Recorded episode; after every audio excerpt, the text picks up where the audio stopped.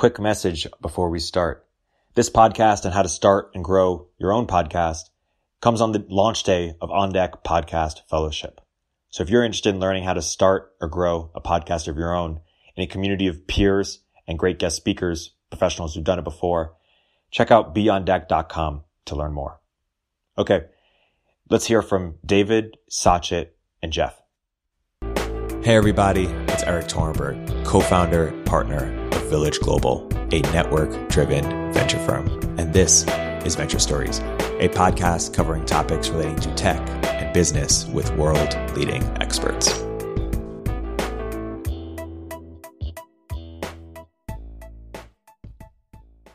Hey, everybody. Welcome to another episode of Venture Stories by Village Global. I'm here today joined by three very special guests. We have David Perell, we have Jeff Umbro, we have Sachit Gupta. All of you uh, have made podcasts, are in the business of, of, of podcasts more broadly. And we're here today to talk about why people should have a podcast, the how, how to get one off the ground, how to grow it. David, I, I want to start with you. Now, now, of course, you're running Rite of Passage, and that's your business, but you've also run this podcast, North Star, for a few years now. I've been a big fan of it let's start with the inspiration phase. Why should people start a podcast? What have you gotten out of starting your podcast? And how do you recommend people think about it? Yeah.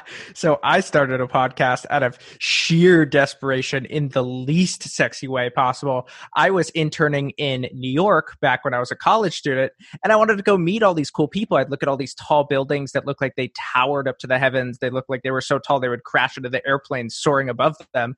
And I was want to meet meet people, and I'd email people and I'd be like, "Hey, want to have lunch? Want to get coffee?" No response and I'm like this hungry 18 year old guy. And I'm like, I'm going to try something. I'm going to start a podcast. So then I reached out to people. It's like, hey, can I interview you? Sure. Here is an entire block of time in the afternoon. And rather than going to you for lunch or coffee, you can come to my office. I will reserve the corner office for you. And this was before podcasts were really popular. And I was just like, wait, this is a serious competitive advantage. This is something no one else knows about. And so that's what I did. Yeah, podcast is an amazing way to, to, to build a network. What advice would you give to people who feel like it's too intimidating to to send emails to these people or what's the best way to craft it such that they're likely to get a positive response? Because the people you're interviewing i'm sure also get a bunch of other podcast re- requests too. So uh, how do you separate differ, differ from the noise? So you want to send a very personalized cold email and you want to do that by not by saying i have read all your stuff or stuff like that. You want to say something like when i uh, reached out to nick kokonas who runs alinea which is one of the top rated restaurants in the world, I said, Hey, I know that you were an options trader and now you're working in the restaurant industry. I would like to talk to you about the work of Richard Thaler and Nassim Taleb, who I know that you're really interested in. Also, I'm a big golfer just like you, and I would like to talk about how you've applied your interest in golf to the restaurant industry. So, what I did was I went super specific on what I wanted to talk about. And I had also listened to his other podcasts and I knew that he hadn't spoken about those things before. And then also, if you're just getting started out, maybe you can offer to do a little extra hustling. You can say, Hey, I'll do a transcript for you. I'll chop up some of the videos so that you can have them on YouTube. And I'm pretty confident that this is a conversation that will be so good and so true to the ways in which you're skilled, the things that you want to say to the world that you haven't gotten a chance to say before. And I will help you spread your message. And if you can do that, you can communicate that you're young and you're hungry and you're curious and do it in a way that is very clearly focused on the other person, done in a way that's personal, you'll have tremendous success. Sachit, what, what may you add to that? You, you've worked with some of the biggest uh, n- names in podcasting and then went out to, to start start one yourself. Yeah, I think um, one of the things that David mentioned, um, podcasting is a way to basically learn about any topic that you want and talk to the biggest experts. And I think that's one of the reasons why people should start a podcast. I think one thing that's interesting also from a marketing perspective, um, Seth Godin has this quote, which is people get writer's block or talk about get, getting writer's block. No one gets talker's block, right? And it's just such an easy way to co- create content that you can then parlay into like all forms of like different content, like YouTube, writing, all these different things. Um, I've also worked with a lot of podcasters that are just starting out. I think two things that trip people up mostly is one is this idea of people think that they have to find their voice before they start podcasting. And like the thing I discovered for myself was you don't start with the voice and then go start podcasting. You start podcasting and through the process, that's how you discover your voice. And I think another thing that people are like really afraid of is they're not afraid of starting. They're afraid of being seen starting really small. And like one of the things that you can do, like if you look at like any creator that you admire, like go back and look at their early work. Everyone started small. Like their first videos have like seven views or 10 views. And it's just like, that's the creator's journey that like you grow, grow like slowly. And I think it's important to remember that. Yeah, no, totally. Uh, one tip I like to uh, give to people is because they feel like when they start a podcast, it's like a lifelong commitment to finish to, to, just do this podcast forever. Is, is maybe do a season, maybe do ten episodes. It's a season. You see how you enjoy it. If you like it, just just just keep keep continuing. But just to add to your points, having a podcast has changed my life. It's allowed me to you know meet so so many great people in the in the context of a one way conversation when normally that, that wouldn't be uh, as, as appropriate in a way that gives them value. And it's also just allowed me to make so many friends from people who listen to my podcast and, and really resonate with the types of conversations I have. And, and when we when we meet the first time they feel like they know me really well because they've sort of seen me sort of think aloud in, in a collective process. So Jeff you run the Podglomerate, which produces a bunch of podcasts, which services a bunch of podcasts, which is over, overall podcast media company. What do you see as some of the biggest bottlenecks uh, that prevent people from, from getting started, and, and what advice do you uh, do you give them? Yeah, I mean, I think that question is going to be determined by like who's trying to start the podcast. You know, whether it's an organization, an individual, uh, somebody's trying to do it for fun, or if somebody has like a greater mission in mind. But a lot of times, people are like kind of prevented from starting something because they have these like big broad goals and they don't necessarily know how to reach them. So I think that, you know, you should just immediately come up with like why are you starting this thing and what are you trying to get out of it and then try and like work backwards from there. So I think that some of the bottlenecks that you run into are, you know, time, resources. Everybody has like kind of a, a different goal here you know, I, I, think it's just a matter of figuring out what that is first and then going backwards. Totally. David, what do you think is sort of the for people who sort of look at like oh equipment that's intimidating or oh editing that's intimidating or what's sort of the bare bones setup? Uh, like how do you think about editing or or uh, how do you get help get people started? Yeah, what I would focus on is actually one of my biggest regrets of the podcast is not investing in audio equipment earlier people can forget bad video, they can't forget bad audio. And it took me years to learn that lesson. And so if I can just convince you here to get audio that is very good, you don't need to get the best microphone in the world, but get good audio quality. Do it, do it, do it. Please do not make the same mistake I did. It is might be my biggest regret of my career so far because of all the conversations I had. So I interviewed Neil deGrasse Tyson. Like seventh episode ever. Okay. And I walk into his office and I'm 21 years old. And this day was like nothing I ever expected. I walk in to sit down. I get an hour and a half with arguably the most famous astrophysicist in the world. And I had a cheap microphone that I had six feet away from me. So I had to use the hit, the same microphone for both audio tracks. It was humiliating. The podcast did not turn out well, and I'm really bummed about it. So, so please do yourself a favor and get good audio. Now, if you ha- should optimize there, one of the things is that now is a great time to start a podcast because they're so easy to record over Zoom. And when I was recording, I was like every single one in New York City. So I'd go around with all my stuff through New York. I had my stuff stolen on the subway. And so it was so stressful. My cortisol levels would be to the sky all day. And now I'm recording on Zoom and it's way more fun. It's way easier. It works just as well. So, where you got to optimize on the audio equipment because just people cannot put up with bad audio, you don't need to be so crazy about driving and taking the subway and walking with tons of equipment to go meet people. And do you outsource the editing or do you do it yourself? I do outsource the editing. We have an insane production system. So I record every episode. I fill out a Notion page that takes me about 30 minutes. And now we finally figured out a system that from that Notion page, we have the podcast edited. I have a whole style guide. Then it is uploaded on my website, full transcript created, a series of YouTube videos that are created, uh, email that goes out on Wednesdays about every single episode. And we have figured out now how to get the most amount of total content from recording the podcast and then 30 minutes of post production and Notion. And I'll be publishing a guide to that entire process, open sourcing with templates and everything for free, just because I want to help people. Love it. That's what that's what peak, peak performance looks like. Uh, David, what, what's your advice on how to think about choosing a niche for your podcast? A lot of people like, okay, I'm going to start one, but how do I you know, separate myself from all the other podcasts out there? How should I think about how narrow versus general? What's your sort of advice there? Yeah, I've been thinking a lot about this. So I think that a niche for a podcast is not quite as important in terms of interest because personality is such a thing. Like everyone has such a distinct personality and there are so many different hues and shades of podcasts that work. You know, you have Rogan who invites people in and he just sort of hangs out with people for a couple hours and people love that. And then you have other podcasts that, you know, I don't know why more people don't do this.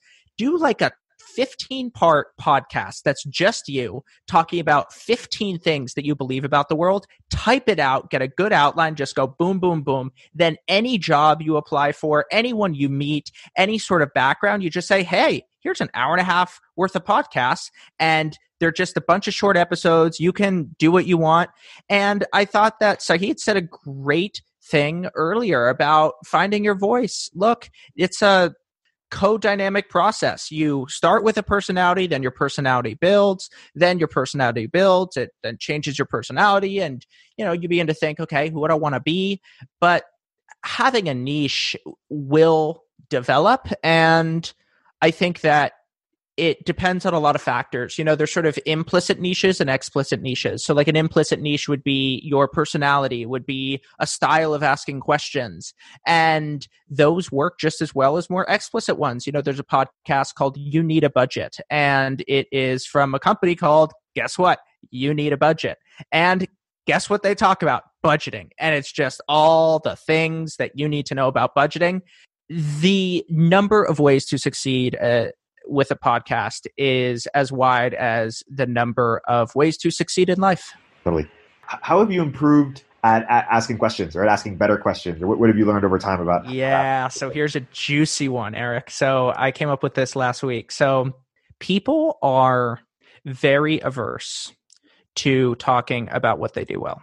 It is socially not acceptable to say, I am extremely good at this. And knowing this, people give terrible answers when you ask about the things that they do. So, for example, Erik, if I were to ask you, hey, you know, how do you, how are you, how do you learn so much? You might, you know, you might say something along the lines of, oh, I record a podcast, something like that. But like, I would be very curious, you know, like you might say, look, nobody else does full tweet storms of every single book that they read. And like I read On Liberty by John Stuart Mill, and I gave a full tweet storm with my reactions, then how it related to Silicon Valley. And look, I just work harder than most people. And like I can say that, but you would never say that on a podcast. So here's those are the answers that you want to get. So here's how you game it. So what you got to do is you got to ask super specific questions. And what specific questions do is they remove the taboo of talking about the ways in which you're excellent. And if you can do that, then you end up getting some really good answers. Now, there's some nuance. The thing, and this is the art of podcasting, is asking a specific question that doesn't lead to a dead end, but that actually continues to create momentum. And that is extremely difficult to do. I remember the guy from Gimlet, Alex Blumberg, he's, he's, he gave this uh, talk and he said his, his favorite question. Well, one, asking great questions. A lot of it is the follow up questions, and his favorite follow up question was, "Say more about that." Uh, so, uh, uh totally to, to, to, your, to your point, Jeff. Uh, well, and also, actually, David, I just want to harp. On, I think this is such a good idea. I would love to see more people do it. I'm curious if you have seen. You, you tweeted a while ago about this idea about internal company podcasts. We're actually going to experiment with it at, at On Deck. I'm curious if you've seen more people do it, but I, I think just such a great opportunity to for a company to tell its story and for people to just easily uh, sort of imbibe it on, on their own time and feel more connected to it. Yeah, I don't know why more companies don't do it. I mean, I feel like we're now about to reach some kind of phase transition in company communications with remote work and this seems like a fairly obvious thing to do i don't know what the numbers are of people who work from home listening to podcasts i think that this works exceptionally well for people who commute but just talking to my friends who actually work at companies there seems to be a tremendous amount of inefficiency and time that just goes into an alignment and it's worth thinking about how you can reduce all that effort yeah. Yeah. One of the best examples of that actually, I think, is Netflix. Um, they have this podcast called We Are Netflix, which started as an internal podcast and then they release it to everyone. And apparently now it's one of their biggest recruiting channels. That's awesome. Yeah. Yeah. There's a, a lot of companies who are helping businesses try and do this. Uh, you know, Wonder Media Network comes to mind. They're like a, a really great company out of uh, New York, and basically they'll partner with a lot of uh, like big organizations and they'll work with their like specific teams looking for like a certain goal whether it's a marketing team or like the internal uh, you know hr teams or something and they'll really you know sit down and you know they both produce things that are quick and dirty like you know here's the information that we have to get out to our sta- to our staff. This could be an email but we want to make it more personable so we want to like put a voice behind it. Or like this is something that's a little bit more produced that really is something that's evergreen that we can use for our staff for years to come that tells you know the company's story the company ethics like what we really want to get across.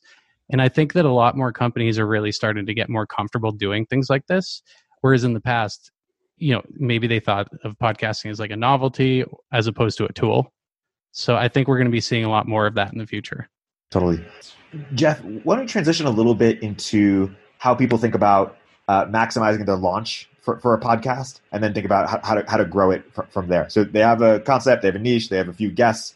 What's the best way to, to launch a podcast to, to maximize for distribution? Sure.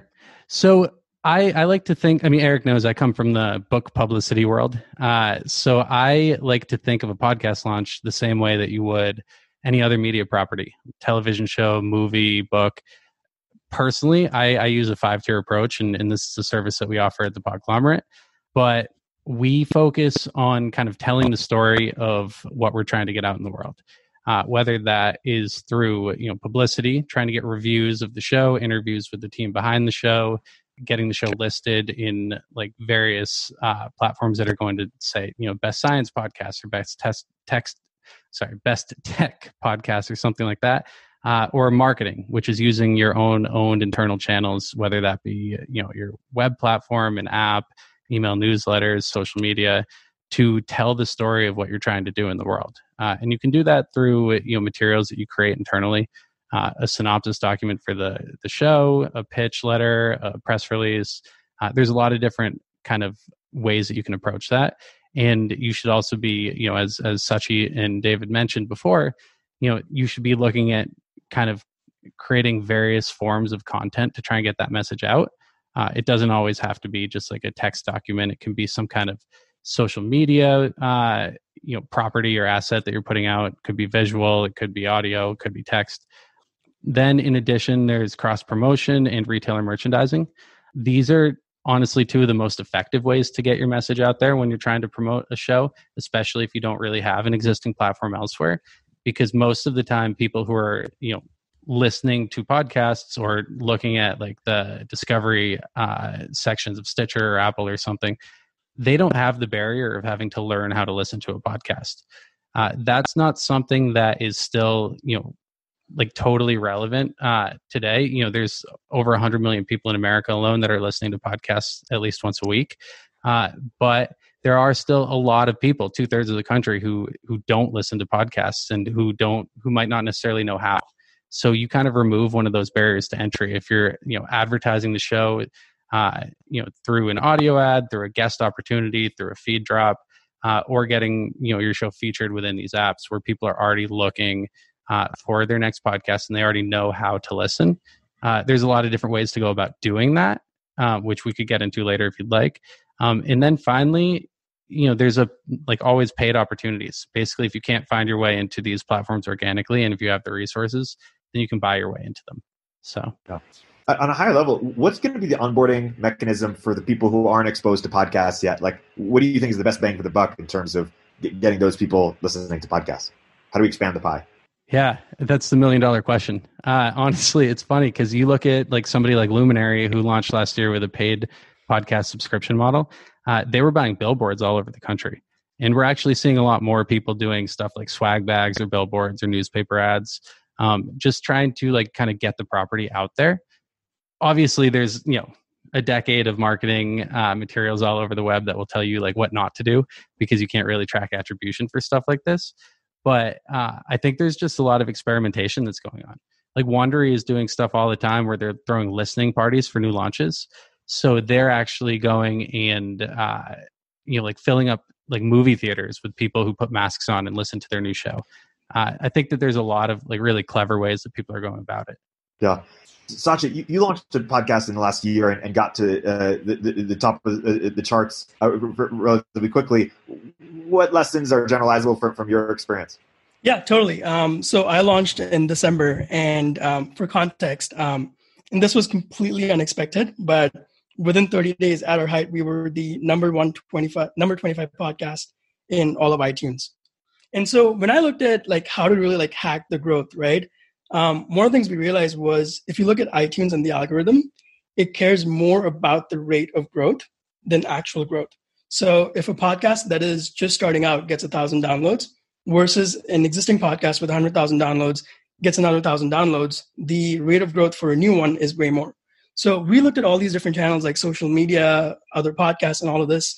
And really, like, I think the three things that work is one, being a guest on other podcasts. Two is getting newsletters to promote your podcast. So one of the things we found was if someone is promoting your podcast on social media, it really like it, it's a huge jump for someone to go from there to like a podcast player. So they won't really do it. But if it's in a newsletter, for some reason, like that works better.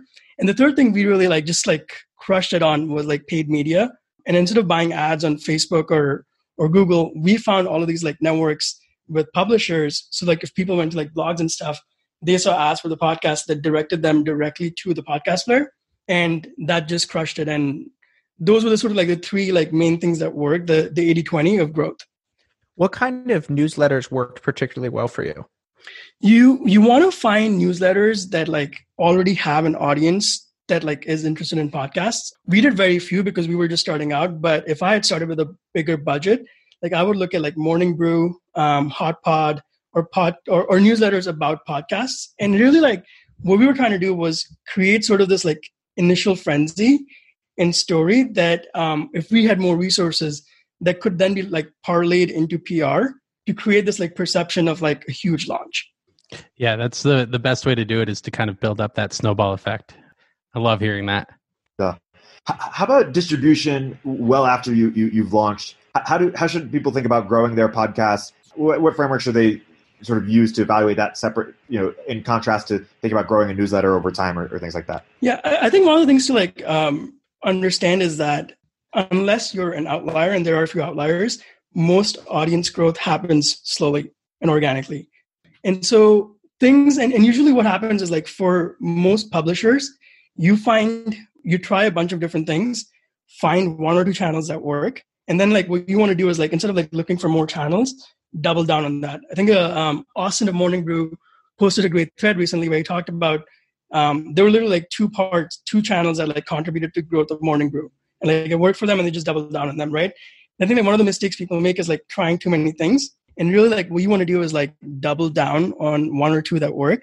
And the second thing is figure out a way to monetize as fast as possible because once you start monetizing uh, you can take that money and put that back into paid media and really like create that virtuous circle that grows an audience. Yeah i mean i think that one of the big pieces that uh, really does help to kind of continue the growth i agree with everything Sachit said but i think that like you should be really looking at all kinds of different angles like the the publicity angles of certain topics or guests that you're going to cover down the line. Presumably the show's going to either like double down on the specific topics that are relevant to the listeners or you know they're going to expand and grow so you always have these opportunities to kind of go back to the, the reservoir in the pool uh, we had a show that launched a new season that like very slightly changed the topic we were able to get a lot of press that came from that um, which we were then able to like take to like the app platforms and say hey, check out what the AV Club wrote or the New York Times wrote about the show. Like, this is something that you can kind of like really use to your advantage. Beyond that, I think there's a lot of like paid media that if you have the resources to to work with, you know, really are worth going back to if they work because you know the podcast pie is growing every every day every week every year. And then there's also you know just because you were exposed to like you know x number of impressions on a platform doesn't mean that you uh, were exposed to like everybody who's listening. So i think that you know the same platform might you know yield different audiences every time you're on there yeah. Let, us transition into, into, monetization. Sachit, what, what, are sort of the levers of, of, monetization and, and what's your advice? And you've worked with some of the biggest you know, podcasting names on this. What lessons do you have for the, for the audience? Yeah, so there's this whole debate right now on Twitter about should people do sponsorships or not. I always look at monetization as sort of like two frameworks.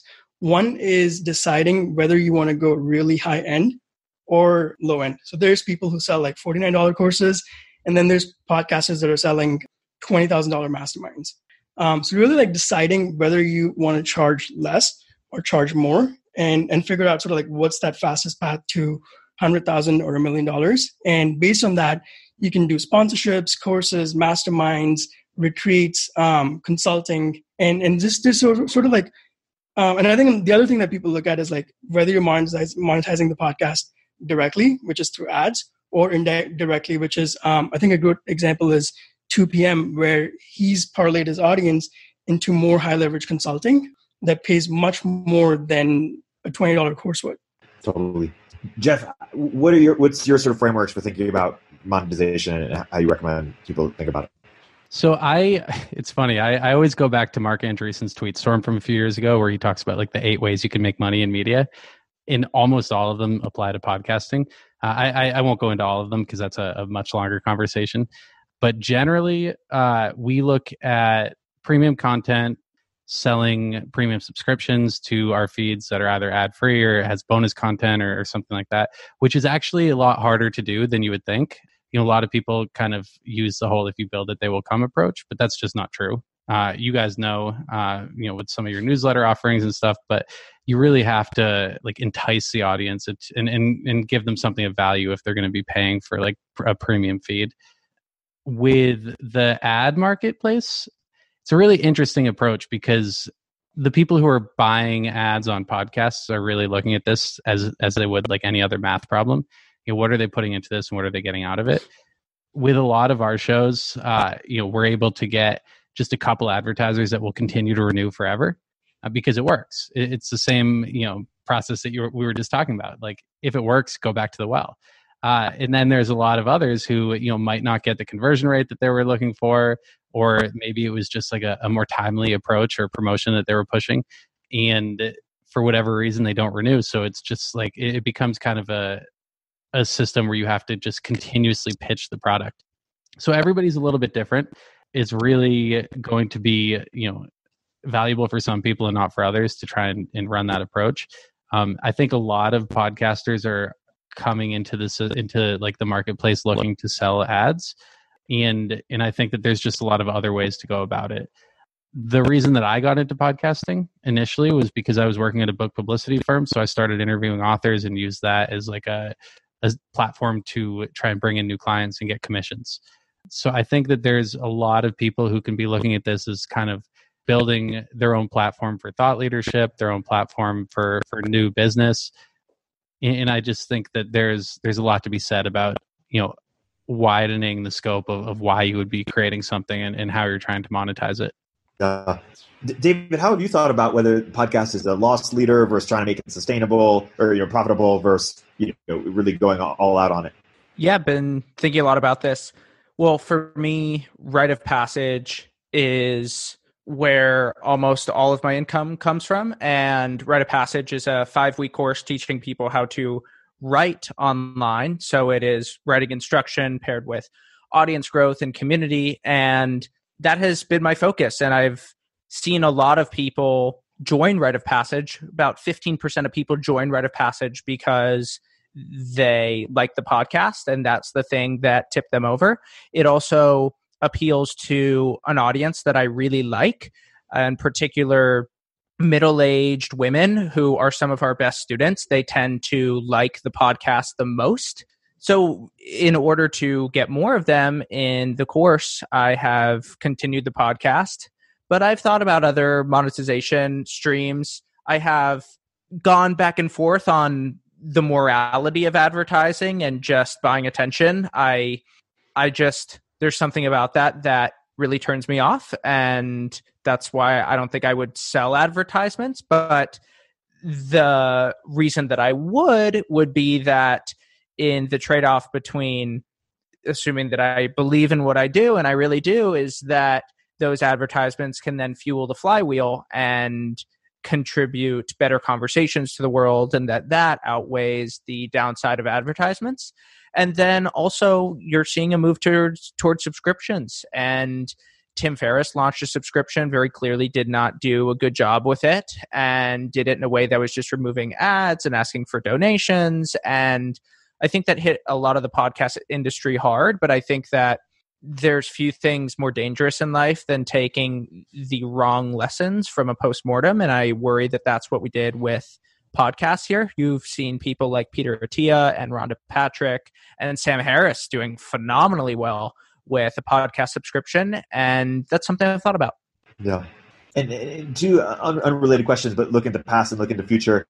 Besides the audio setup, David, if you can go back to you know your 18 year old, 19 year old self, you're, you're getting this podcast off the ground, and give yourself advice as to what you might have done a little bit differently in the podcast. What might you tell yourself? And then going forward, just how do you think about where where you want to take North Star and what, you want it to be, or maybe more of the same? Yeah. So, one of the things that I would remind people is that your podcasts don't exist in isolation. You have a weird experience when you go on a lot of podcasts at how similar the questions that people ask you are. And it is quite boring actually to be interviewed by a lot of people and it's also just boring to the listener because look it's not even good for the interviewer it's not good for anybody because as a guest you can't really recommend it in full faith and say, hey, this is the eighth time I've told my life story on a podcast.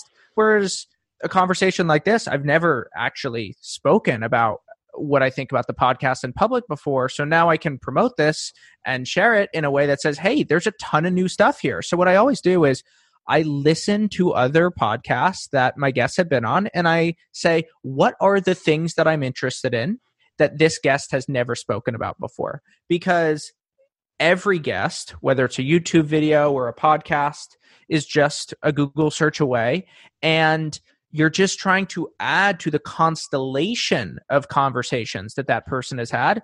And I don't think a lot of podcasters really realize that. Uh, one of my greatest uh, podcast achievements was when Tyler Cowen tweeted out a link to a podcast I did with him, and in it he said, "All new stuff." all stuff I haven't said before, and obviously Tyler has, has said a lot of things. So yeah, I just want to echo that. That's a great point. Sachit, what are some lessons you've learned from your time podcasting in terms of how you, how you've uh, gotten better as an interviewer or question asker? Yeah, totally. Um, so, so one of my favorite quotes is from Sally Hogshead, which is "different is better than better." So, when I first started, what I was trying to do was take the styles of all the people that I worked with and try and create a style. So like take some something from Tim's, from Jordan's, from Andrew's. What I realized is like you actually have to like find your own style. So we have a very interesting pre-interview process where we ask the guests two questions. What are topics that you usually talk about? And for example, if you've done other podcasts or speaking, what's the 80-20 of what you cover? And I try and like whatever they talk about there, I try and not talk about that at all because it's the same thing they've done all over, right?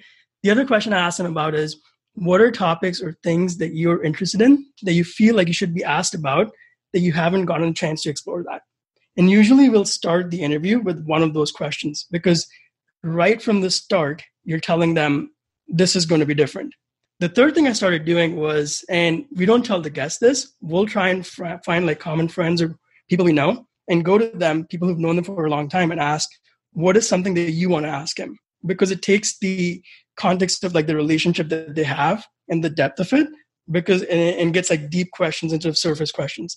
So just sort of like doing these things like these we are able to create an interview that's very different from what the guest has already done so so the biggest lesson is like figure out a way to create something that's different instead of the same thing the guest has been exposed to all over and over again. Yeah, I couldn't agree more. So I just interviewed Claire Lehmann at Quillette, and what I did was I went back into her old Goodreads profile from 2011 and 2013, and I saw that she was a big fan of Pride and Pride and Prejudice and a book called The Custom of the Country. And there were two novels that I thought would be interesting to have a conversation about. And so we started talking about that. And that then allows a very specific kind of conversation to emerge. Another example is I was out with Tyler Cowen in New York City one time, and we had just had dinner, and we went to go get dessert eh, because I know Tyler loves chocolate ice cream. So we were like, yeah, let's go get chocolate ice cream. So then we went and went, and they had small, medium, and large. And Tyler was like, I don't want any of them.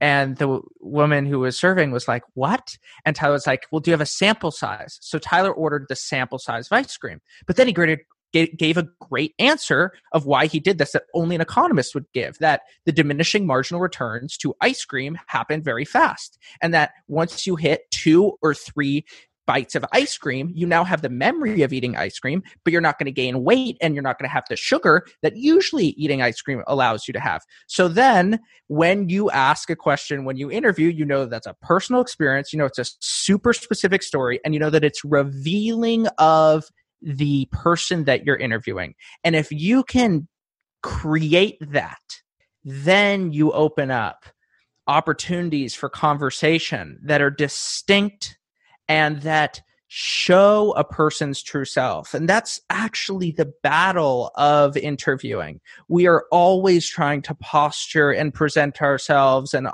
usually in authentic ways. And if you can pierce through that wall, usually by coming in from the edge, very rarely from asking directionally, directionally, you begin to open up avenues of conversation that are not only deeper than what you expected, but actually transcend the plane of conversation that they're used to having as well. Totally. No, I, I love that description. I mean, the best experience for an interviewee going on a podcast is, is, is you do the interview and you learn more about yourself or you learn something about yourself that, that you didn't fully uh, appreciate. And a few people do that in different ways. Like Marc Maron or Tyler Cowen will sort of like tell the person their perception of, of that person. And they'll be, oh, I know, I that's a really interesting way to describe myself. People describe Terry Gross as if sort of like going to a therapist or something, uh, where this person asks questions that really, in the good way, really dig into your soul. Like, oh, wow, I didn't even sort of think about this is the way in which I, I, I do what I do. And then Nardwuar in, in, in the hip hop world, people find sort of similar to what you did, David. He will do research and find the thing that they loved when they were in sixth grade or something and they will be shocked at how they went first how he found that out, and then two, just sort of taken back to a place in their in their childhood. And all, all, all of those examples just elicit amazing uh, interviews because it, the guest is surprised. And these are famous people who go on podcasts all the time, but sort of surprise and originality and novelty uh, just lets them open up more. Uh, another great thing I love doing is like creating um, tension and contrast. So, for example, let's say like I was interviewing David and I wanted to ask about your journey. I could be like, hey, um, so tell me about right your right rite of passage and how did you go from zero to one, right? Or if I want to like get to the hard part, I'll say something like, so I've seen your journey from going to zero to one, and from outside looking in, it seems like everything was like really easy and just like worked. Is that true, or were there like times that were really hard? And because like you've sort of like created that contrast, people want to fill that in. You're like, no, no, no, it was not really that easy. Like, and then it gets them more likely to like talk about the harder times versus just being like, hey, talk about the hard times. One of the other things that I like to focus on, and this requires some faith, you listen for people's tangents. And if someone is going on a tangent, usually you hear that and you're like, no, no, no, no, no, stop that. But if someone's going on a tangent, there's a reason why. There's something about their model of the world that they're trying to get to. And part of the art of podcasting is to basically put out your hand as they put out theirs and begin to dance in the rhythm in a tango of what is that tangent? How does it relate? And then gracefully twirl them around through their story and and the music and return to the conversation. I, I love that. And and a similar but opposite approach that I've seen is when somebody's about to kind of pause, like they've finished what they're about to say, but you can kind of tell that it's either a canned answer or they're not quite there yet. Just don't say anything. Like don't continue the conversation and, and eventually, you know, they'll keep going. That is so true, Jeff. And what I always grapple with though is that you also want to maintain conversation uh, momentum in the podcast. And so like the most interesting things in life exist at these paradoxes that when somebody stops talking on a podcast, they almost always have something to continue saying. And you're right about that. But once you do that too often, you then get to a point that is really awkward where there isn't this flow that makes conversation beautiful and that makes it rhythmic and that steers it in unexpected directions. And so both of those things are true. And mm-hmm. you have to dance between the two edges. Yeah. I, and I would I would counter that by saying that's what editing is for. But yes, I, I think that both approaches work really well. And I love that. It, it's like the chess game of interviewing mm-hmm. knowing when to move and when not to move. Exactly. But see, what you just said is crucial. A podcast interview is not a conversation. Even when it looks like a conversation, it is not a conversation. You are creating an experience for a listener. You are trying to educate, you might be trying to entertain, whatever it is. But you don't show up and sit down like you do with your drinking buddies on Saturday night. To add to that, the best ones feel like you've done that, but there's all of that like prep behind that That's the no art. one sees. That's exactly right. That's the art. But but but like that's what it is, right? It's like a level of unconscious competence where somebody just looks like they've been doing it so many times. You know, that's what comedy is, right? Like if you go one of the great parts of living, living in New York is you get to go see a bunch of comedy skits from people who are about to go do their Netflix specials. So you'll show up and, you know, I've had friends see Chris Rock or something. And so Chris Rock shows up and Chris Rock is often terrible. Absolutely terrible because he's working through sets and it doesn't look refined and stuff. But then you watch Chris Rock on the Netflix special and it looks like he's giving the comedy stand up for the first time and it's like the 80th time and that is just like podcasting. It, reminds me of one of my first interviews. I remember i had all my notes with like questions that i was going to ask the person in front of me and we started talking. And i remember i kept looking at the notes and there was a point where he was giving an answer and i look at him look at my notes look at him and then just close my notebook. And i think that's the sort of dance which is doing so much prep beforehand that you have this like list mm-hmm. of questions. But then when you start being able to move away from that because you trust in the moment and what you're co-creating with the guest enough that you know you'll find what to say next. Uh, one of my favorite interviewers is probably like craig ferguson. And you see when he, whenever he came out he would come up with a stack of note cards and then tear them up throw them away and then that's when he would start interviewing. I think it's it's that dance is like da- that dance and like trust in yourself and the guest to co-create this moment together. Yeah, you you often hear people talk about how when they first start interviewing podcast or otherwise, they'll always show up with a notepad full of questions. And it, it, becomes like this thing where in the beginning you're just kind of reading off of the notepad, but eventually you get more comfortable with yourself and your process so you can get rid of it. But I think that the the part that everybody always forgets and that, that you just hit on is that just because you don't bring the notepad doesn't mean that you don't have to do the work ahead of time. So totally. I might call this episode "Podcasters on Podcasting." Just feel uh, artists talk about turpentine or whatever that, that quote is. I want to close by perhaps asking if you have any requests for for podcasts out there for for people out there who are sort of thinking of ideas. I, I have a couple. One is I, I want to see experts explain sort of niche topics in just very accessible ways for people who, who for generalists who want to get into the expert. One show I really like rec- that I've discovered recently is a show called Contra Krugman, which is this economist Bob Murphy and, and this other one Tom Woods. They just basically they go into Paul Krugman articles and they talk about why it's wrong, why, why, the points are wrong, and uh, how to make it sort of uh, what, what, what's correct, what, what their answer response is, and that's sort of a fun but also very accessible a simple simple take on, on, on a sort of economics topic. I want to see more examples of that. And then the other is, you know, podcasting is uh, is, is is is voyeuristic, right? And so I, I like death, sex, and money. Uh, people who will get into topics that you, you want to overhear, you want to be in the room uh, to listen to, but you don't get to have conversations about that or, or hear them uh, all the time. So those are two requests. I'm I'm honestly not often behind the mic these days. I, I used to be quite a bit, but now I'm more on the the production side. I get a lot of pitches from the Podglomerate. You know, every day we get emails about something, and more often than not, people are like kind of looking for what they can get out of the podcast as opposed to what they can give to the audience. And I think that that's the number one thing that I would like to see change is you have all of this hype out here about, you know, how the podcast industry is exploding and, and what's happening and how much money people are making and how exciting it is. Uh, but I think that the reason that that's happening and the bones that it's built on is because uh, so many people have put in so much work that is really beneficial to the listener. And I think that you know it's step one whenever you're going to put something out in the world is to figure out like you know what am I trying to achieve and what do I want to get back and and what's the point like what's what's a listener going to take away from the show and you know I, I doubt that you know any of your listeners are are you know coming in with the show just because they want one but uh you know that's something that I would like to see more of. I say make a personal podcast hour and a half, 15 episodes with your worldview, how you work, how you think, what you believe in, what is your story. Make every single minute exceptional, interesting, worth somebody's time, and send it to anyone who asks for it. I think it'll be an incredible asset for you. Yeah.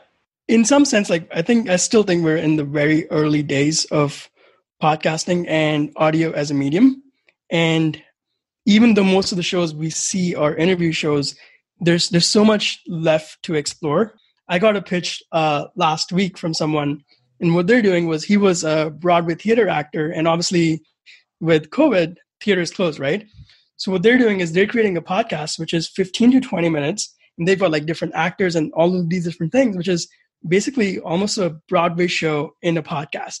And I just heard that I was like, this is amazing. Um, and there's there's so many ways this medium can be pushed forward. Um, so I would love to see people explore that. Yeah, just just on the early innings, there's so many opportunities for you to have a, a niche that you are one of the only people in the world who has a podcast uh, on that niche. It's still you know tremendous, tremendously early. I, I, think that's a great place to to wrap. My guests have been Jeff Umbro, David Perell, Sachit Gupta. Check out Sachit So, Conscious Creators. Check out David Show, North Star. Also check out Write of Passage. Check out uh, Jeff's company, The Podglomerate. Follow all these guys on Twitter guys, thank you so much for coming on. It's been a great episode. Thanks so much. Thanks, Erik. Yeah, thank you. Thank you for having us.